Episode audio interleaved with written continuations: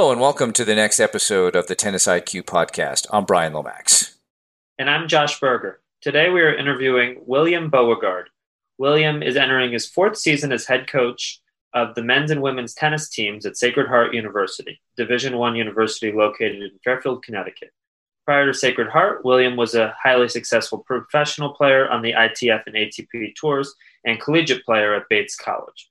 William played on the ITF and ATP tours for 13 years and reached a career high ATP singles ranking of 1002 and doubles ranking of 900. He was a five time All American selection at Bates College and won the 2006 NCAA Division III Singles Championship. Now, some of our listeners may or may not know this, but I worked for the past two years as the assistant men's and women's tennis coach at Sacred Heart under William and really learned a tremendous amount about the sport of tennis um, and coaching tennis, as well as managing and coaching a, a competitive collegiate tennis program. Um, so, really learned a lot from him, and I, I, really view him as a mentor. So, this is a uh, conversation I've been looking forward to for for a long time.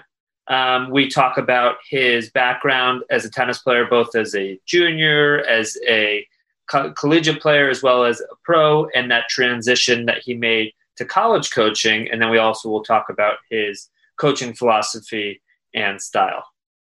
Um, so, Brian, uh, I know we we talked a little bit um, off air a little bit about this, and really, um, and this is will be one of the themes that comes up, but what it means to be competitive, and then uh, you sort of um, being a great competitor, and how those how those differ. Yeah, and I think um, that's something that we want the listeners to to really tune in as they listen to our our conversation um, with William, and um, and you know, we'll kind of touch on this afterwards, but uh, that's a really important distinction, knowing having a good definition of being competitive and and knowing how to be a good competitor. And uh, for many players, it, those two things are not in agreement, right? So um, yeah, with that, let's listen into our uh, our interview with William Beauregard. And today we have a very special guest. We have William Beauregard joining us. Thank you for joining us, William. My pleasure. Thanks for having me, guys and this is a, this is a, a, special episode for me because uh, William and I have worked together um, at Sacred Heart for the past two years. Um, I worked as the assistant men's and women's coach there, and he has been uh, the head coach for the the last two years. Um, and I, I, think in this episode we'll talk about uh, William's background as a junior player, college player, as well as a professional player, um, as well as his his coaching background and coaching philosophy. Um, so let's let's just get right into it. Um, so can you can you tell us a little bit about your your background and your journey um, as a tennis player? Sure. Uh, I started when I was five. It's been in our family for many generations at a recreational level. Uh, grew up in Redding, Connecticut, and uh, you know my mother just brought me to our elementary school courts to start, and you know kind of with a basket of balls and just a, an old racket, and there was a hitting wall there too. So I actually found that to be incredibly fun um, to hit against the wall. So uh, once she discovered that, she probably was really happy because uh, you know she didn't have to like chase a lot of balls around the court. So I was just kind of trying to hit the ball into the wall repetitively, uh, and I just got a lot of fun out of that. So we would do that a lot. And I would go home and hit against the garage door and things like that. So I was definitely that kid who you know, in, enjoyed that interaction of the ball and the racket and the wall and just trying to like control it and things like that. I don't know. So, um, or even just throwing the ball against the wall and catching it. So to me, that was always just an interesting, fun thing to do. By the time I reached seven, um, you know, my mom had kind of reached her limit in terms of, you know, she just realized that I needed proper coaching and uh, that I really did like the sport a lot and that I was kind of decently good at it for a seven year old. So she was like, okay, let's, you know, let's move this up a notch and get him lessons. So she took me over to the Four Seasons Racket Club in Wilton, and Stanley Matthews was the head coach there at that time. Um, he was a three time Wimbledon junior champion in the 60s. He's from England and kind of very traditional game, um, stroked, you know, good volleys, good slice, one handed backhand, things like that. So very good serve, you know, all that kind of very good technique and foundation. So he gave that to me. Um, and I trained with him for 10 years from you know, seven to, you know, 16, 17, um, I kind of moved over to the tennis club at Trumbull where Brian Barker was because they had a very high performance um, group there. And I kind of reached my. Uh, Four Seasons worked for me when I was younger because they had 18 year olds and I was, you know, 12 playing with the 18 year olds. And, you know, so that was still competitive. But once I got to 16, I was so much better than everybody at the club at that point. I was hitting with the men's team and beating them, you know. So there was really one guy there, Jeff Landau, who could kind of push me. And other than that, I was basically just beating everybody at that point. So we found out that um, Brian had a good group of people. He had a lot of, you know, Todd Paul, Darcy Robertson, Alex Jacobs, um, James Blake, obviously. So there were some really like top players, even though James wasn't um, there all that much because he was already at Harvard, but he would come home you know, during certain periods of the year and we'd get to play with them and stuff. So that was great. And, you know, obviously James was number one in college at, you know, I think by his sophomore year, he was already number one D1 guy, you know, and, and then he left Harvard early to go on the tour and became four in the world. So um, obviously it was a very high performance like place. So we ended up kind of moving from Four Seasons and going over, spending a little bit more time over at um, Tennis Club with Trumbull, Brian and everybody. And then recruiting happened. So college, D1 offers, all kinds of schools. Um, ended up kind of for personal reasons going to a Division three school. I was a pre med student uh, at the time, so I wasn't really thinking pros. I was just more thinking we're going to go to med school, um, and I was using my tennis to help me get into kind of the best academic school I could possibly get into. Um, and so uh, I also was nervous about the course load because everybody talks about pre-med being very difficult in terms of the amount of hours that are required and the material subject matter is tough. So you know you're, you're dealing with labs and there's a lot of credits and it's it's just a lot of work. So i was kind of nervous about that and division one and pre-med can it be done? Um, and so i decided to go division three a little less on the uh, athletics side of things. Like we didn't have a strength and conditioning program. Um, you know whereas at uh, Division One you do.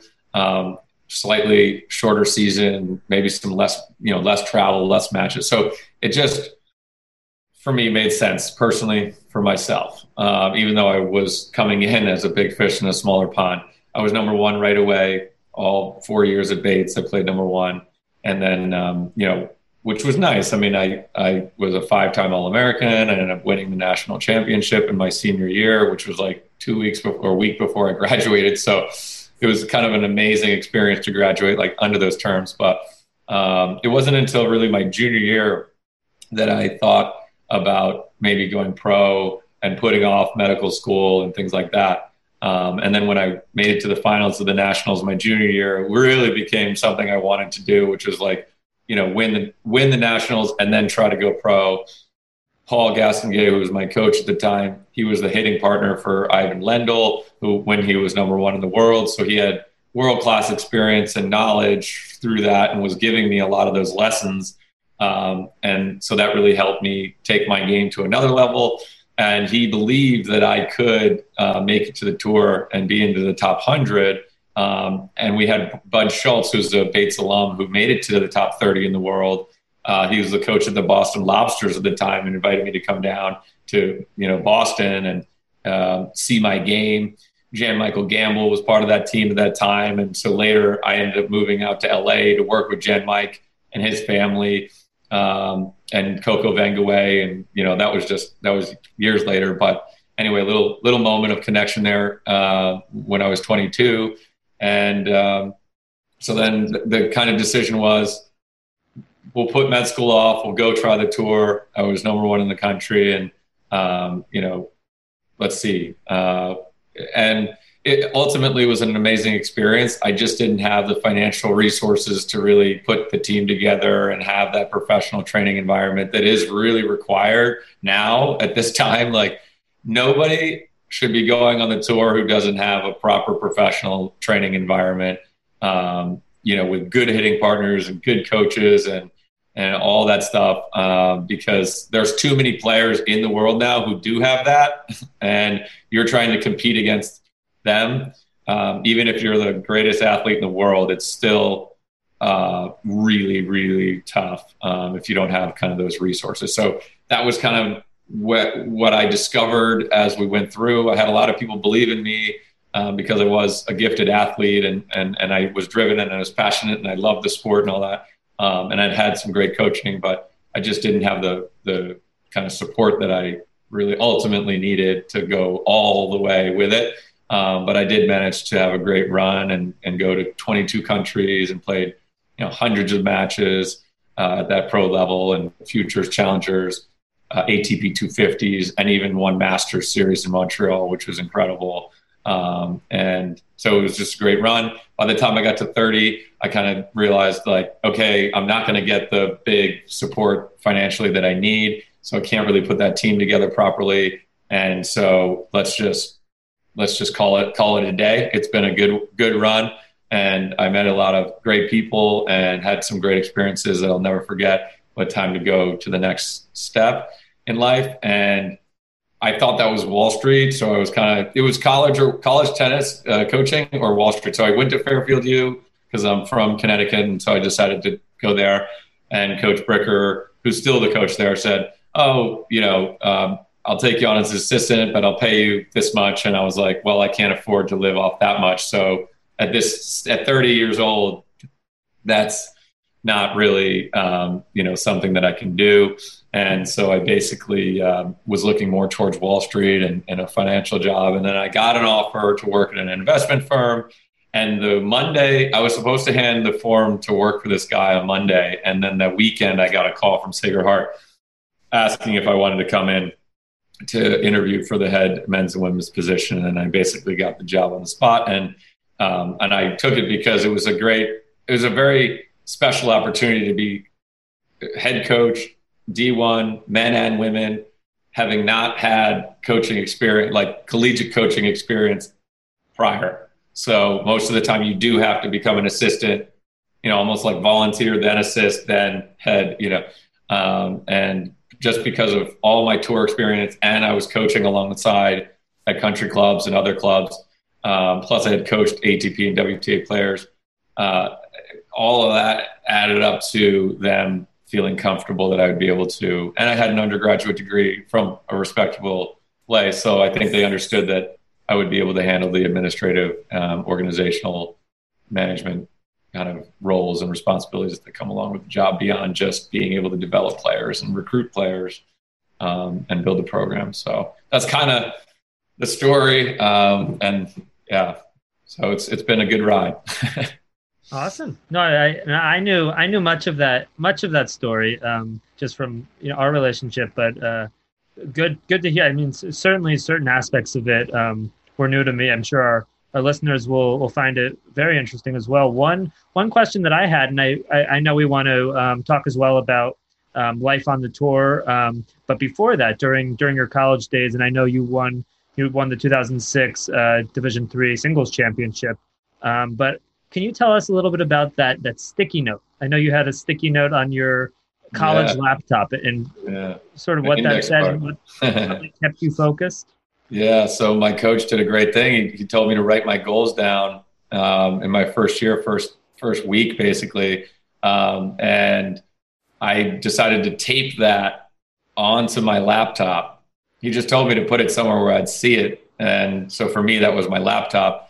I taped this three by five index card that says, What does it take to win a national title and get into medical school? So, you know, that was always the goal from when he recruited me was I want I want he said I want to have a national championship team. I really want to get to that level with the team.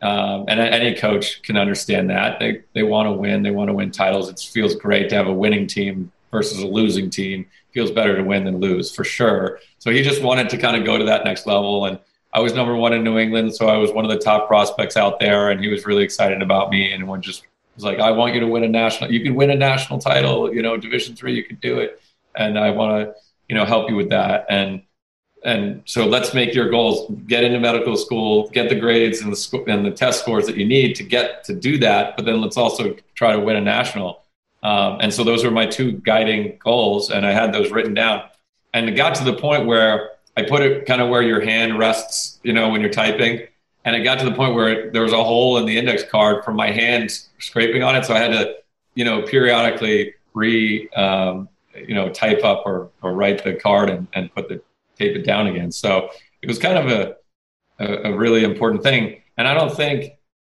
there's many players out there who did that. So, um, and I don't really also think that I'm particularly um, special in any way in terms of athletics. I think I'm a decent athlete, uh, but I've seen what's out there, and there's definitely people who are faster and stronger and better and everything at the game. So for me to have actually made it to the finals and then won it, um, you know, I feel like it was because those goals were written down and because and I did very well academically and you know could have gone to medical school if I wanted to, right? So I did accomplish those goals and I think it was because they were written down and I saw them not just once a day but throughout the day and it did help me to make a lot of decisions um, and avoid distra- certain distractions that are prevalent on uh, college campuses as we know about. So I, it's not that I didn't party I did, but I, I was a little bit maybe smarter about that and tried not to do it very much. It wasn't it wasn't the main part of why I was in college. Let's just put it that way. Yeah. I like that story, Will, because I guess on, on a couple of levels. Number one, Josh and I were talking the other day about helping players design systems of reminders just because we as as human beings we constantly need reminders of you know the person that we want to be you know or the mm-hmm. things that we would like to achieve. So i think that that's like a really good story to help others design those types of systems that and and your story shows how that the power of that. The mm-hmm. second piece i wanted to ask you about though was you mentioned you don't necessarily consider yourself like that maybe great athlete. You're good athlete right?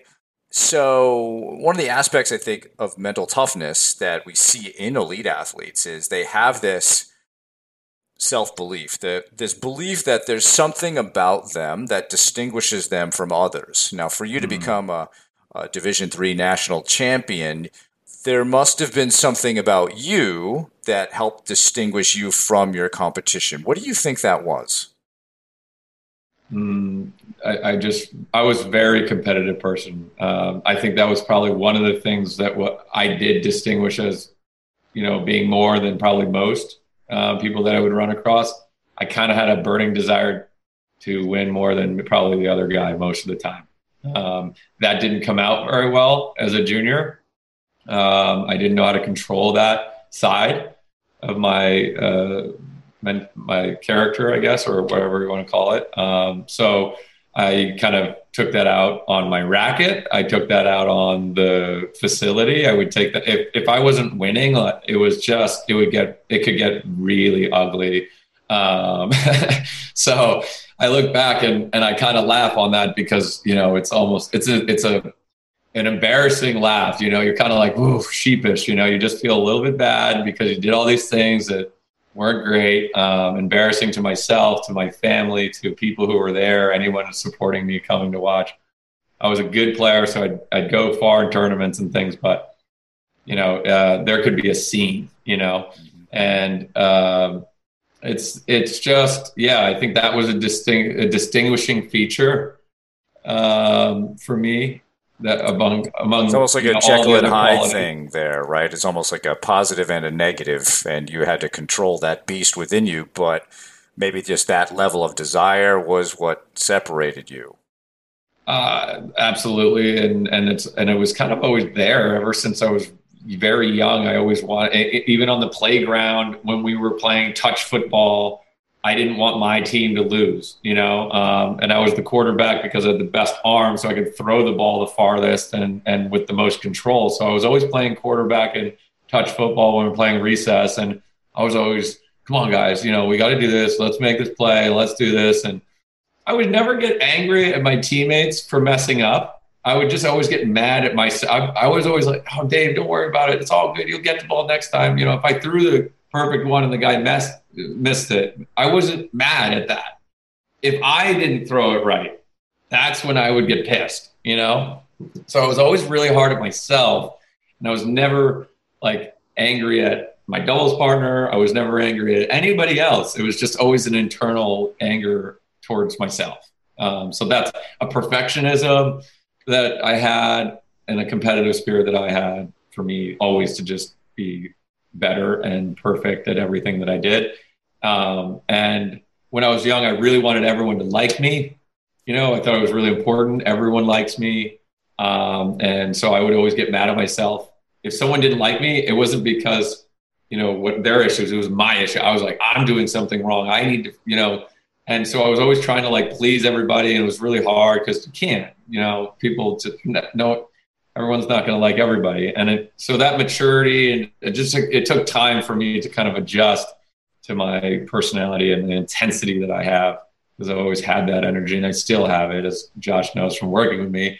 It's there, you know, um, and it can come out. Uh, but I think I've learned to control it and I've learned to be a little bit more at peace with what it is and understand that when it gets out of control, it actually works against me.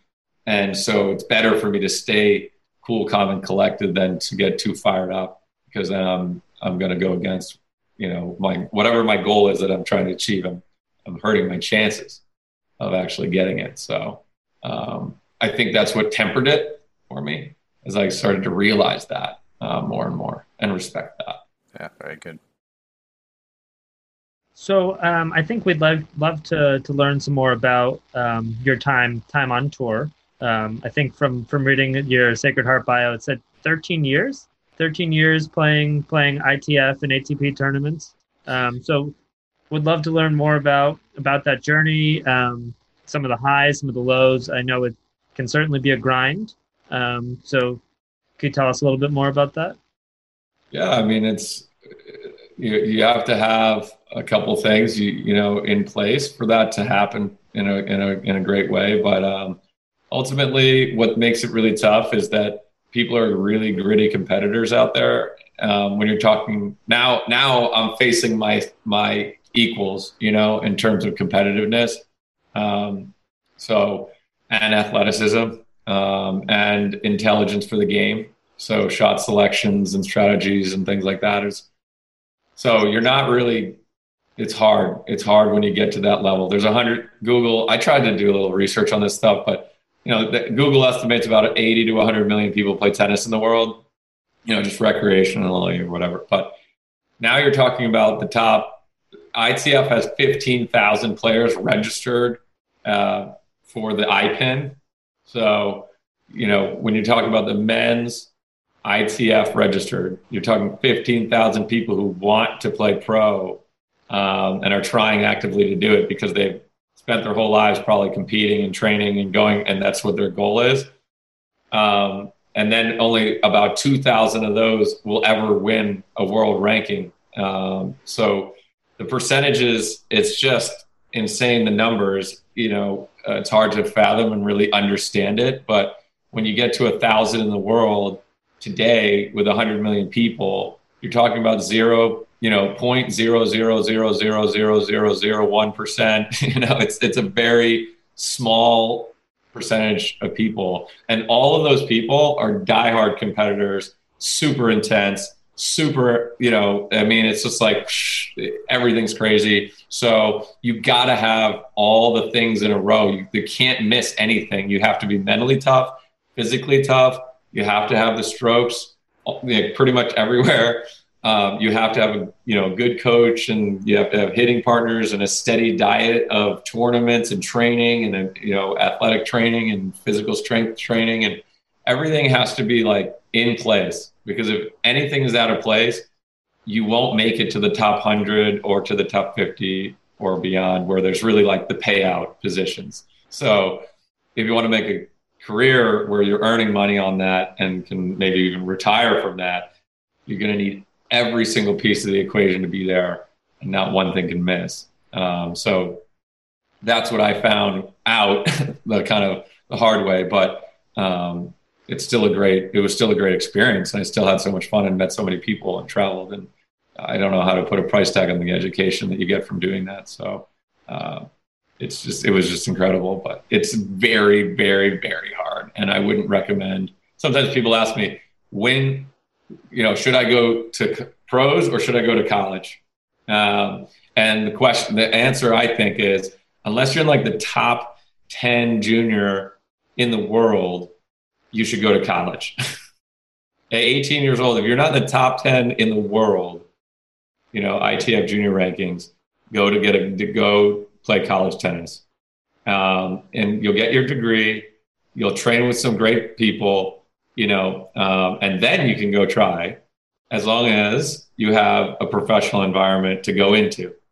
Don't go teach tennis at a club, earn the money, and then go play on the tour for three weeks and think that you're going to go out and beat people who are training every single day without having to worry about, you know, teaching tennis to make money. So that's essentially what I what I think is is appropriate for like skipping college. Um, and also Federer and these guys, Nadal and Djokovic, have shown now that you can play top tennis in your mid to late 30s, no problem. So if you're 22 and graduating, you still have 10, at least 10 good years, if not more. So get a degree. Please get a degree. Um, it's a smart thing to do.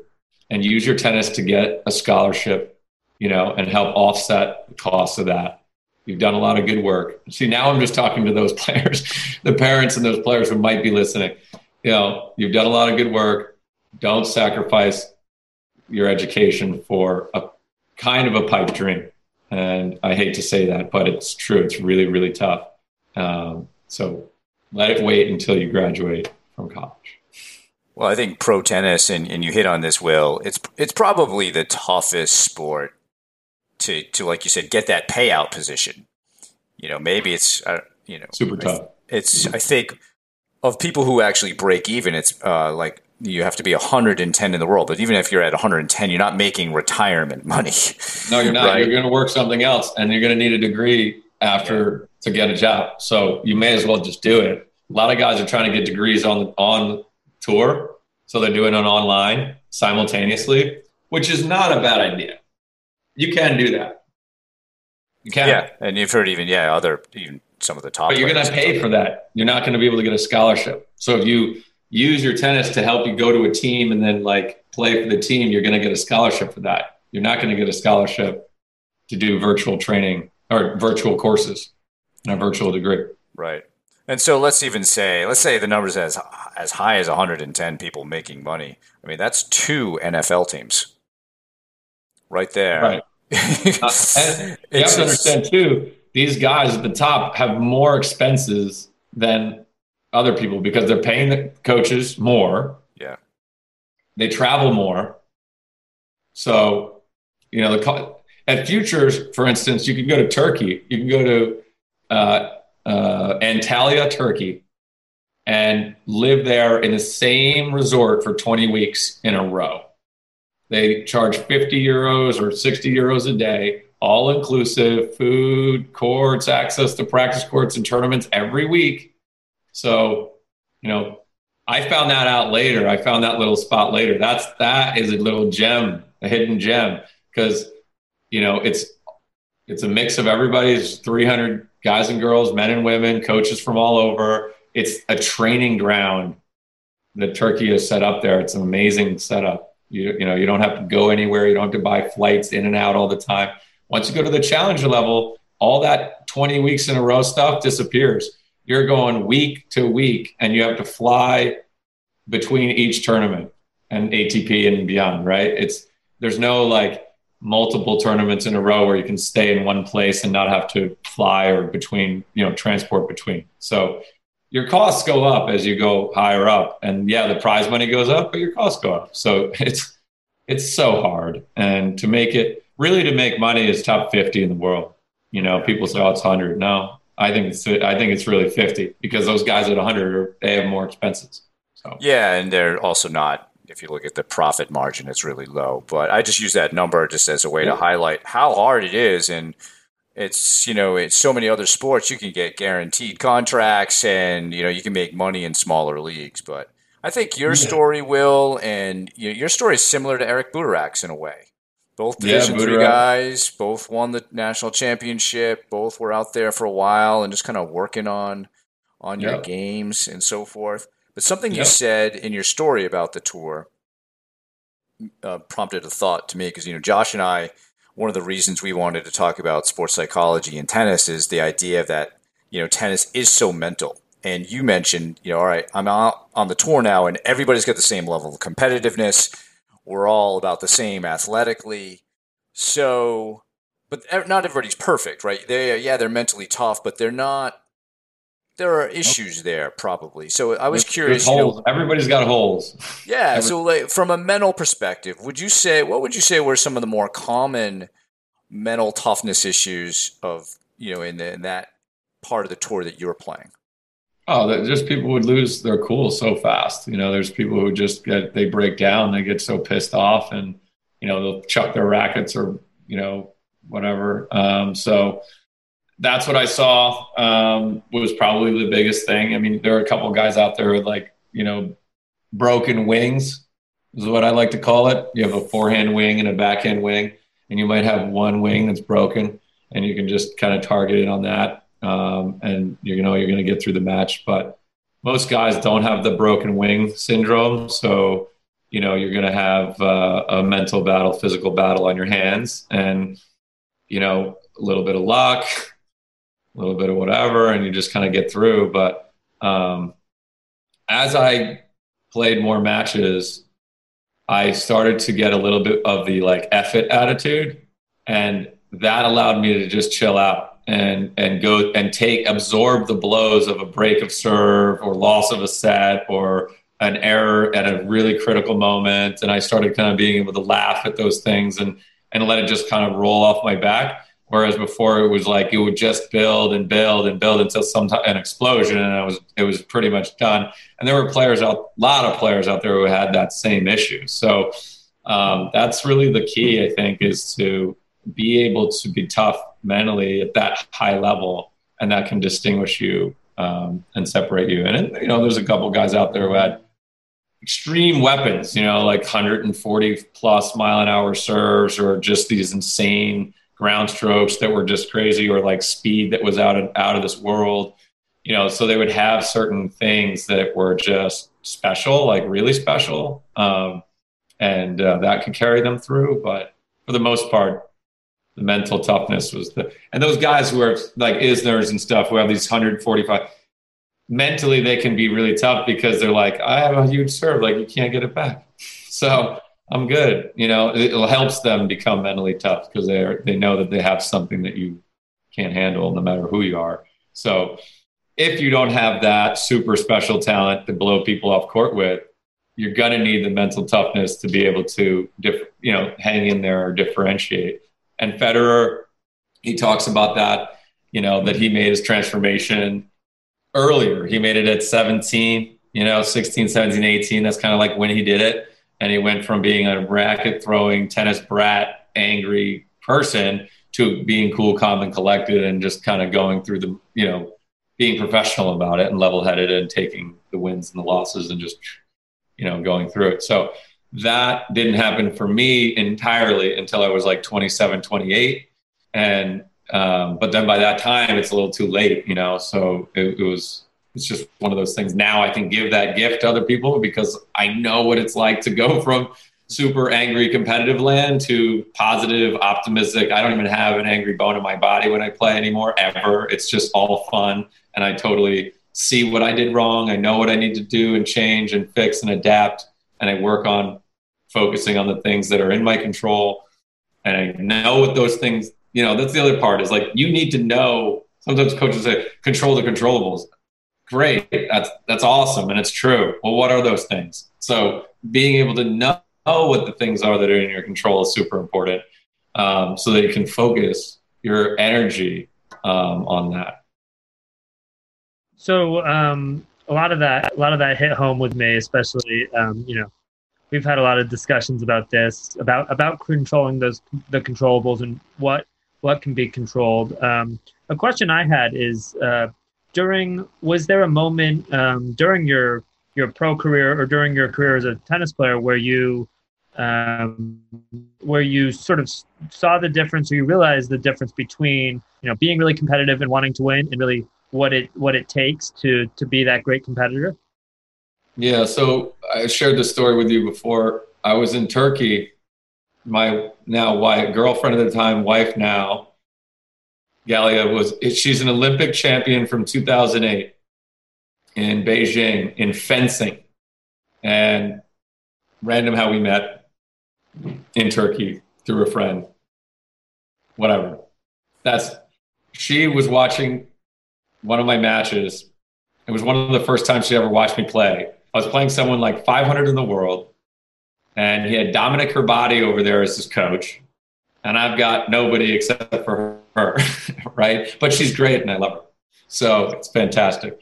She's not a great tennis coach in terms of the X's and the O's, but she's an amazing tennis coach, and she's just like an amazing coach because she taught me something that day that transformed me um, and that was so I played three sets.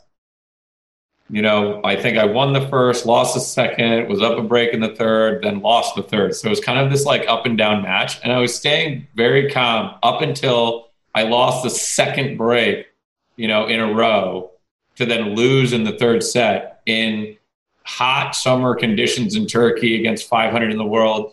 Girlfriend, new girlfriend who I want to impress, watching, you know, and all this stuff. And I'm desperate for wins and matches and points and money and everything else. So it just kind of like blew up at the end, and I started not even blowing up. I didn't throw a racket or anything. I just was muttering to myself constantly. You know, when you get that conversation going out loud and you start talking to yourself, um, it happens in tennis. People who play tennis know know you know what that's like to talk to yourself out loud. And any from outside coming in and watching would be like, "What is this psycho person doing?"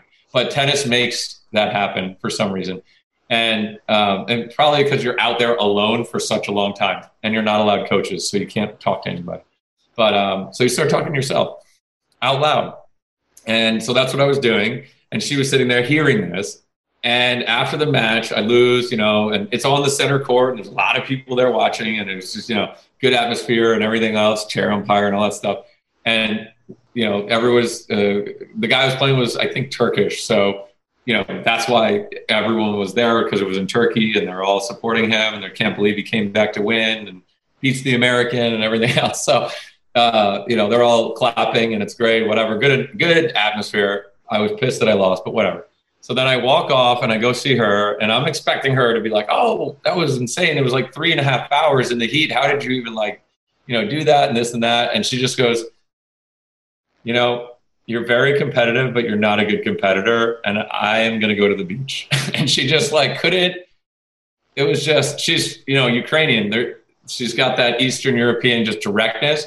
And she just came at me with that. And I just remember just sitting there being like, oh my God, you know, um, that for some reason, tr- like the light went off and I realized, um, what I was doing wrong. And ever since that moment, it just became more and more clear in all sorts of different areas of my life. But, um, you know, needed to kind of control the competitive spirit. And just being competitive didn't equate to, you know, being a great competitor or knowing how to compete or whatever. And coaches had said this to me many, many times, you know, Stan and Brian and Paul and everybody who I'd come across, they always, you know, would say that stuff to me it just for whatever reason it just didn't click click you know? It, it would help and i would kind of get tools and help me kind of contain it and you know that kind of stuff but it was not it didn't get rid of it you know? It was not the pulling the root out. It was trimming it or keeping it at bay but it wasn't actually getting rid of the monster. And so that's what that moment did for me is it, it really just got rid of it completely and i started to say no, I really do want to be a great competitor and I want to know what that means. And so I started talking to her about that. And, you know, she explained to me, you know, all this stuff and just, no, you just got to focus in on your strategy and the things that are in your control and all this stuff. And it just made total sense. And, and then I just have been doing that ever since and helping players understand that too. Um, you know, when I meet players like on my team who maybe struggle. We won't name names, but players who did struggle on the team with that stuff, I was able to sit them down and have that conversation and say, look, you know, I understand that you're competitive. And that's awesome because you need that drive if you want to really reach high levels of anything. You need you need drive and motivation, but you're going to work against yourself and you're not going to be accelerating and firing on all cylinders and running up the mountain um, as fast as you could be if you're not competing at the highest level. Compete like a champion, compete like a legend. These people are unbelievable at competing and they're channeling their energy in the right direction. So that's kind of the conversation that I have. And then they start to understand what that means. And then it starts to click and, you know, they, they regress and it's like a stock market, you know, they have their good moments and bad, but in general, it starts to really accelerate their development. So it's cool. I think the hard part about tennis, and Josh and I were talking about this another day, was um, you know, tennis sort of tricks you into being competitive about the wrong things. Not maybe the wrong things, but about things that ultimately are not as important as other things. And you just kind of mentioned that. Like you have to know what's important. You have to know what to be competitive about. It's right. one thing to be competitive about points. It's another thing to be competitive about understanding how one wins the match. And I think that's when you make that transition from yes, I'm competitive to I'm actually someone who knows what's important and how to act, you know, get myself from point A to B successfully. And mm-hmm. so I'm, I'm glad to hear that's what you're bringing to your college coaching, Will, because I think that that's something that gets missed along the way. And, and like you said, maybe you just need to be ready to hear it, you know, and when your girlfriend told you that, you were just, it was the right moment to yep. hear it. And, and I think there are certain aspects of that that we all go through in our lives that, um, like you Defining said, you've heard moment. it before. Yeah, you know, Defining and, moment. and then there's, then there's, it just hits at, at a certain point. Um, I'd like to hear more now that you're in the college coaching game. You know, what's your philosophy about coaching men and women at the college level? How do you how are you trying to build, say, a culture of excellence at Sacred Heart? Yeah, um, I think it uh, ties a lot back to that channeling of the competitive spirit and focusing on the things that are in your control. Because once you kind of get that, then you can translate that formula to everything else in your life. So you're basically setting a goal of trying to become a great tennis player and then going about that. How do you go about that? Um, and, you know, how do you control your energy and, and, and identify the areas? So um, I kind of talk to them about um, the three things that are in your control. In my opinion, these are the three things. And, you know, other people can, you can, this is a debate, I guess, but I think it's, everything that's inside of you know outside of your skin out of control so we start there and um, physical so you know your physical intensity that's in your control so uh, how fast i move my feet how well i watch the ball how you know maybe i'm moving my feet too fast and just slow down so i could be too intense or not intense enough and that's sort of in your control. And then uh, i go over to the mental world and i kind of put it into two boxes. And the one is the strategy box. And so you know what's my plan? What are the things that are in my way? How do i overcome? What's the easiest pass through here? I mean that's so that's strategizing and problem solving and identifying and you know and finding solutions and and being a little bit creative and you know also understanding your strengths and weaknesses against the strengths and weaknesses of the situation that you're facing and so tying those things up you know, and aligning those things up in the right way. So that's kind of the strategy part. Um, and then there's the attitude part and, um, you know, be confident, believe in yourself, be respectful, um, you know, of, of everything, fear nothing, uh, respect all, fear none. You know, the attitude is really important, having good sportsmanship. Um, and then just having this constant uh, positive attitude and saying, you know, I can do this, let's go, you can do it, come on, here we go, let's go. So if you keep telling yourself, like, it's okay, I got this, I can do this, I'm gonna find a way to get into the zone, I'm gonna find a way through this to overcome this, it'll give you the best chance for success. That doesn't mean you'll be successful. You may not, and you may lose, but at least you set yourself up for success as the best you could and that way you'll have no regret at the end of it because you'll look back and say, Hey, I did my best. I did like everything in my control. I tried to control it to the best of my ability. I was aware of all those things and I did my best with what it is. Now let's look back and analyze what happened and where I went wrong or where the room for improvement is. And then I'll try to work on those things going forward. And where's the low hanging fruit? I don't necessarily need to work on my, you know, on the run, left, like opposite hand, I don't know, like some fancy shot because that's not, maybe I lost one point in the match because of it, but that wasn't, that's not something I want to spend a majority of my time going forward. So, you know, how do we practice? We practice hard, we also practice smart, you know, so it's, it's kind of all of that stuff. And so that's what I kind of just try is, is in terms of philosophy, become the best version of yourself, learn how to channel your energy, and compete like a champion and be just a positive influence on yourself and on everyone around and boost everybody and just try to help people and identify problems that's good. Uh, but just all even better is to identify solutions or come up with solutions or suggest solutions. And you know don't ignore the things that are out of your control because they can impact you. So you know the wind is out of your control it definitely can impact you identify the wind, understand what the wind is doing, and say, "Oh, the wind's blowing across the court. Let me let me adjust my targets over there or whatever." Um, you know, so you can adjust and adapt for things that are out of your control. The sun, the opponent being unruly or disrespectful, the officials making calls that aren't, you know, what you agree with. Your coach is yelling at you from the sideline about something that maybe you don't like the uh, you know officials in the stand or the f- fans and spectators your parents are coming they're putting all sorts of pressure on you. Who knows? There's a million things in the tennis world that are out of your control. And then you just once you start kind of reining all that stuff in then all of a sudden you just become kind of the, the master of your own destiny. And um, you know you're feeling that power the empowerment and that confidence that you really have the the formula you know um, for success and for a life of no regret. Um, and you're giving yourself that best chance to achieve whatever goals you ultimately have.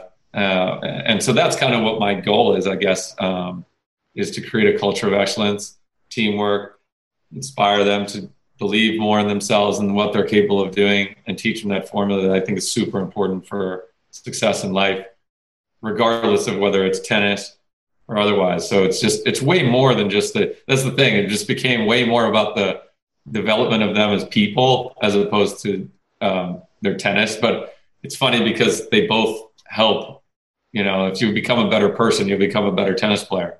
You know, um, so like Nick Kyrgios, I think that guy could become a multiple Grand Slam title. He could be number one in the world um, if he just developed his character up a little bit. You know, I mean, he's he's funny guy, great guy. I don't know him personally. It just seems like he's got a little bit of stuff to work on um, in terms of his character out on the court. I know it's entertaining for a lot of people, so maybe he's playing up to it. I don't know him, so I can't speak to it. Maybe he's intentionally doing this for marketing reasons or whatever else. I don't know.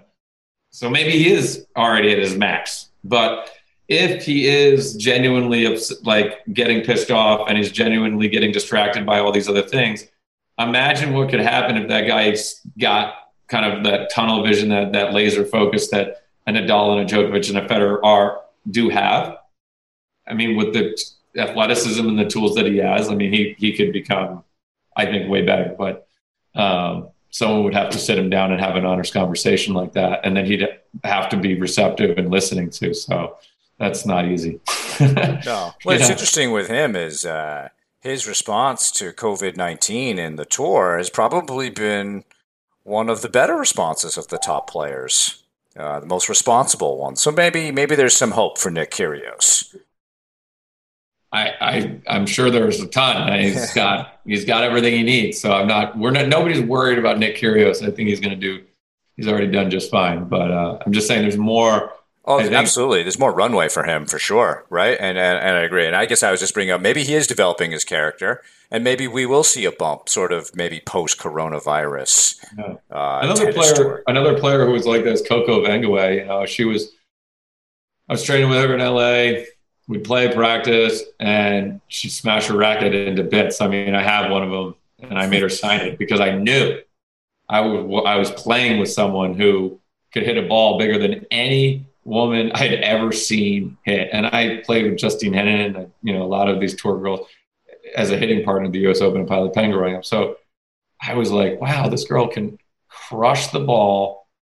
And I mean, I struggled to beat her, you know, and um, I was like, this girl's a Grand Slam champion. Like she she could be a Grand Slam champion. I don't see why she's not number. She could be number one, you know. Um, but I just could tell it was because you get so angry, and I could I related. I was like, I get you, hundred percent, you know. So um, when I had my breakthrough, I was like, man, I want to go like tell her to like calm down, you know. But it's hard because you, you know I'm not her coach, so it's like you can't really break those. Uh, there's kind of like the borders there, you know. You don't want to boundaries, and you want to be respectful. But I think she probably knows that now. I think she made a good run, you know, to the semis of the Aussie, and I think it was because she was able to dial things in a little bit more and rein that kind of that that uh, aggression, you know. Um, so maybe she's starting to like figure it out too. I don't know. I haven't had a conversation with her in a couple years, but um, be fun too. if she's listening to this, I'm, I, would love to go to Chipotle anytime, get the double chicken, double guac, because we know that's our favorite. that's funny. Um, so we've we've spoken uh, actually recently, Brian and I, um, about the the challenge going going back to, to mindset a little bit um, about the the challenge mindset and being able to see things um, on the tennis court and really in other areas of life um, as a challenge or as an opportunity rather rather than a threat. And I know um, that's big, yeah. At Sacred Heart, we we've you know that that's a big part of of, of the program and really the the culture there. Um, yeah. Can you talk about that a little bit and uh, how how you came to that realization and how you tried to, to build that into the program? Honestly, uh, I don't know the quote, but you know when they say like great writers steal from others or whatever that thing is. Uh, so I stole that from uh, TEDx talk that I watched, and it was um, uh, an, I, an IMG TEDx, and a guy was giving a presentation to the IMG athletes. He was a Navy SEAL, and he gave them the the, the C or T concept, which I guess they teach the Navy SEALs, which which would make sense because they're constantly facing challenges. Um, so C or T is challenge versus threat, and if you perceive, you can perceive everything in life as either a, a challenge or a threat. Um, so the extreme example is you're swimming out in the ocean and, and a shark fin is coming at you, great white shark, jaws, whatever, coming at you. And uh, you perceive that. I think most people would perceive that as a threat and immediately just kind of curl up in fear and probably turn into the sharks, you know, lunch or whatever. Um, and so what they train the SEALs to do is to rise to the challenge and say, all right, you know, what do you need to do right now? What, you know, what's the smart thing to do if a shark is charging at you? Well, what's the weak point? Punch it in its nose, right? So they kind of say like, okay, if you're faced with a challenge, you kind of typically will rise to it um, because you'll kind of look at it differently and you say, oh, okay, where's the weak point? How do I overcome? What do I need to do? And so in that situation, their training is to like face the thing and like punch it in the nose as hard as they can. It gives them the best chance to survive the situation, the encounter with the shark. And if they still get eaten, whatever they get eaten, but at least they didn't just shrink in fear, you know? So that's when I heard that, I was like, oh my God, that makes total sense. And we should be applying that to like everything in life. So whether it's public speaking, uh, whether it's a Zoom interview, whether it's whatever it is that might make you nervous, you just go like, I'm going to rise to the challenge of whatever this is, you know, and uh, instead of treating it as being a, a threat, and then I'm going to be living in fear. So I end up having a better result whenever I do that. And uh, even if it's not, even if this interview isn't perfect, you know, it's better than if I were to be nervous and and uh, scared and cower, you know. So that's kind of how I, I, started to look at everything. Um, and that's definitely that's a great thing that you pointed out because uh, it is something that we talk about a lot, and and hopefully they get the concept of CRT, and um, it's easy for them because we're in Connecticut, so CT Connecticut. I try to reinforce that also, um, but yeah, that's a that's a good thing. I'm glad you brought that up.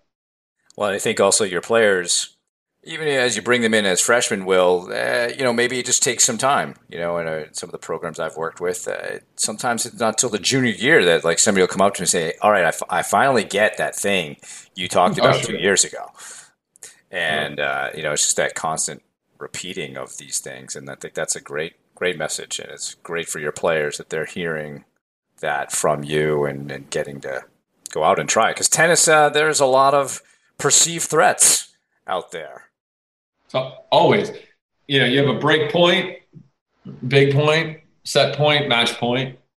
Um, you know, in your favor or against. You can be nervous about needing to close it out, or you can be nervous about not losing. I mean, you know, uh, either way. So you can look at that as I'm going to rise to the challenge right now, and I'm going to watch this ball. I'm going to put it right in the center of the strings, and I'm going to align my string to the target, and I'm going to be there, and I'm going to make the shot right now and that gives you the best chance. I mean, it might not happen, but it'll give you the best chance. So, yeah, that, and that's I think the really important message is you're giving yourself the best chance. We you said earlier it doesn't guarantee success, but you are giving yourself a chance at success. Where very often the opposite way, you're pretty much guaranteeing no success. Pretty much guaranteed none. Pretty much. Yep. I mean, in either case, you have luck on your side.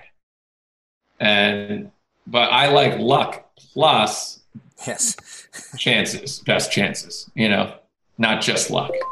For sure. Um, so uh, as we start start to wrap this up, um, you know, one one question that, that comes to my mind is um, during during these times that we're living, and certainly unprecedented times um, with COVID and everything, and obviously this has uh, an impact on on college athletics. Um, so, what are you as as the the next school year starts? What are you um, envisioning uh, as far as uh, college tennis program, and what are what are some of the main things that um, you'll be focused on in terms of you know mindset and helping to keep the, the team mentally tough during during this challenging situation? I think it's the same thing. Like we want to be rising to the challenges that we face. So let's look at this as a challenge. Just figure out the best way we can uh, make do with the resources that we have available. Let's go with the flow um, and be adaptive and ready for whatever is coming. Um, let's hope for the best and let's be prepared for the worst. Um, it's kind of my boy. I was a Boy Scout growing up, so be prepared. You know, the Boy Scout honor, be prepared, right? So that's kind of what it is. And um, I think you know if you can flow like water uh, that's better. you know, so that's kind of what we're trying to do. And you know, yeah, it's very difficult times. People are, you know, uh, dying literally. So uh, we just have to be grateful for whatever it is that we have, and from our health or to having an opportunity to study uh, either on the campus or virtually there's a lot of people who don't even have a chance to get an education because they can't afford to because their families have been so negatively impacted by this that they can't even afford to have a college education anymore you know? So in any form in which this education comes whether it's virtually or in class or in class or whatever it is you know just be appreciative of that. And then uh, you know that you're healthy that's huge. Um, and then your happiness is your that's your, your responsibility. Everybody needs to take care of their own happiness. It's a decision.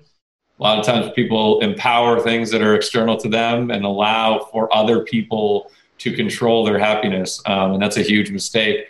Don't give other people the power over you and your emotions. Just uh, you know uh, realize that you are in control of your happiness and it's not, I mean, it's very easy to say, very hard to do in, in practice, honestly. Uh, you know, you, there's a girl that you really hope likes you and you want her to like you. And then you, you, you, you know, and then she doesn't like you. And, you know, that can really be tough and can bring you down, but you can't let that get you down. You just got to realize that she's not the right one in this moment in time. And that that's probably for the, the good, you know, and that's, that's all right. Move to the ne- next whatever, you know. So it's just kind of like those things, you know, um, that that I think uh, are really important, especially now. Just stay like super positive and look for the good, look for the silver lining. Keep trying to remind yourself of the things that you have that are good and positive in your life, and uh, you know, and obviously we always hope for more and hope for the better, but just be okay and, and fine and accepting of what it is and, and then move on day by day. That's great. Yeah. Yeah. So, Will, I think um, that was a great conversation. I really enjoyed that. I think you dropped a lot of pearls of wisdom throughout that. So I, am I'm looking forward to going I through the, the transcript here and, uh, and pulling some stuff out for our listeners. So we appreciate you coming on today. No, it sounds, sounds good. And, you know, thanks a lot for having me and the opportunity to share my story and some of the experience I've had. And, you know, I can thank a lot of people for everything. Um, you know, obviously my family and my friends, but also the coaches and the mentors I've had along the way have all been helpful in, in the version that I am today, right? And and it's just continually evolving. I I really pride myself on trying to become a new version of myself all the time. I don't want to stay the same. I think that's that's probably moving backwards in a lot of ways. So I'm always trying to figure out how to improve and, and make myself better. And, and uh, so I thank all the people who helped me do that, whether it's identifying my weaknesses or telling me what I'm doing well or whatever. That's all fantastic. And I always take it in a positive way. So, and Josh has been a great help for me too. And, you know, he had brought his, his, uh, one of the things, Josh, that I really liked was that you brought in the, pre- the importance of pressure in practice and it was something that I always knew was important. But you had come with some scientific kind of evidence of it, and you know, and with a master's degree and, and, a, and a, thesis on it, um, you know, we were able to kind of definitively, um, you know, push that or impose, you know, impose that on the on the teams, and uh, they were able to embrace it, you know, um, and I think they respected that. So that was a really, really big thing. Um, and that's just one of many things that you've done, and, and I appreciate so much. So, um, anyway, I love what you guys are doing. It's a great thing, and I hope I added this much value to it. Well, thank you, thank you. That was uh, first of all, I really, really enjoyed the the conversation, um, and and the the kind words as well. I mean, my you know coming from my my sports psychology master's program and my thesis about um, learning more about mental toughness in college tennis and interviewing um, 11 college coaches and really learning how many of them had incorporated pressure into practice, high pressure environments, changing up the score, utilizing more match play, which I know Brian and I have talked about as well. Um, just that importance of of match play, and I really felt that you know over those last two years we, we were able to um, add in that added piece of competing more and getting used to pressure in practice, so that when you face it in a in a match in a um, in a in a big moment, you it's like you've been there time and time again because you've practiced in that in that situation. So right, we we as the coaches have to be the bad guys at first because they feel like, wait, why are you telling me that I have to do ten burpees if I miss the serve? You know they're like come on man that's a little too much. And you're like well because i know it's going to be good for you later when you're facing a break point you know and we've done this a million times in practice and you figured out how to ignore me and block that out and just go for the serve because you figured out that's actually going to help you not have to do those burpees by not thinking about that because um, that's ultimately what it's boiling down to is that you're you're thinking about the result and the consequence of that result as opposed to just being in the moment and executing as you know you need to. So yep. That's that was a big thing. Yeah, and at the very least, the ten burpees will get you in good shape for those long matches. Exactly. At least you're going to be strong. So right. it's all training good. opportunity. It's all, it's all good stuff. That's right. All right. Yeah. So uh, why don't we wrap it up there? So Will, thanks again for for, for joining us. That was really great, and um, had a lot of fun. I look forward to following your career, and uh, I know great things are lie ahead for you. Thanks a lot. Thank you. I appreciate. it. I hope so, and just I'll just keep doing my best to to represent here for Sacred Heart and uh, and the local community here. But thank you guys for the opportunity.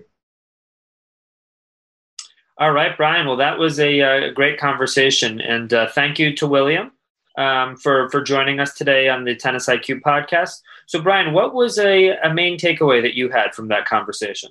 I think um, the story about the difference between being competitive and being a good competitor or a great competitor. And I think my takeaway there is it's um, sometimes people's definitions of being competitive are either faulty or they're competitive about the wrong things. And I think that that is really what, you know, um, William's girlfriend at the time, now wife, was trying to make that point is that yes, he is competitive in a way, but he's competitive about the wrong things, and he doesn't. He wasn't keeping the right things in mind in order to be really successful. And if you're going to be a great competitor, you have to know what's really important. You have to know what matters when you're trying to win something or win a competition. And if you don't, you know, know what matters. So in, in tennis, I think it's we get competitive maybe too much about points. Maybe we're too competitive with the other guy or the other other just the other player, right? Trying to be better than somebody rather than being the best we could be. Um, so I think there are, are multiple layers and uh, for people to figure out how can you become a great competitor. Because I hear it, and I'm sure you do all the time, Josh. You know, so and so, or I'm so competitive, and I listen to that. I'm like, ah, okay. But I'd really like to hear what your definition of competitive is because I think it might actually be getting in your way. And I think that that was really the moral of the story was that William's sense of being competitive was a little bit getting in the way of him being a great competitor and being more successful as a player. Absolutely, and I think uh, I think a, an important point that he touched on was that that competitive spirit that he had really from a young age uh, lifted him and, and, helped him be a successful junior, highly successful college player as well. But when he reached the professional level and everybody is really competitive, you have to be doing all the right things to be a great competitor. And the, w- the way that he broke it down from um, the your physical intensity, your strategy, your attitude, so making sure that all of those pieces are in place and that you're really controlling those things that controlling the controllables, controlling whatever can be controlled rather than you know letting your personal rivalry with the other player get in the way or your ego or whatever it may be get in the way but really just controlling those things makes you the best possible competitor you can be. So i think i think that was a definitely an important theme there um, well thank you everybody for tuning in today to the tennis iq podcast just as a reminder, please make sure to subscribe on your podcast platform of choice. This is available on Spotify, Google, Apple, as well as all major podcast platforms. You can also subscribe on our YouTube channel, uh, Tennis IQ Podcast, and make sure to also use the uh, the hashtag Tennis IQ on Twitter. And if you have any questions about the mental side of, of tennis or mental side of sports, any topics you'd like us to address in future episodes, or just or just any um, notes or any feedback about our episodes, you can send us an email at tennisiqpodcast at gmail.com. Thanks again to William for joining us, and thanks for tuning in to the Tennis IQ podcast.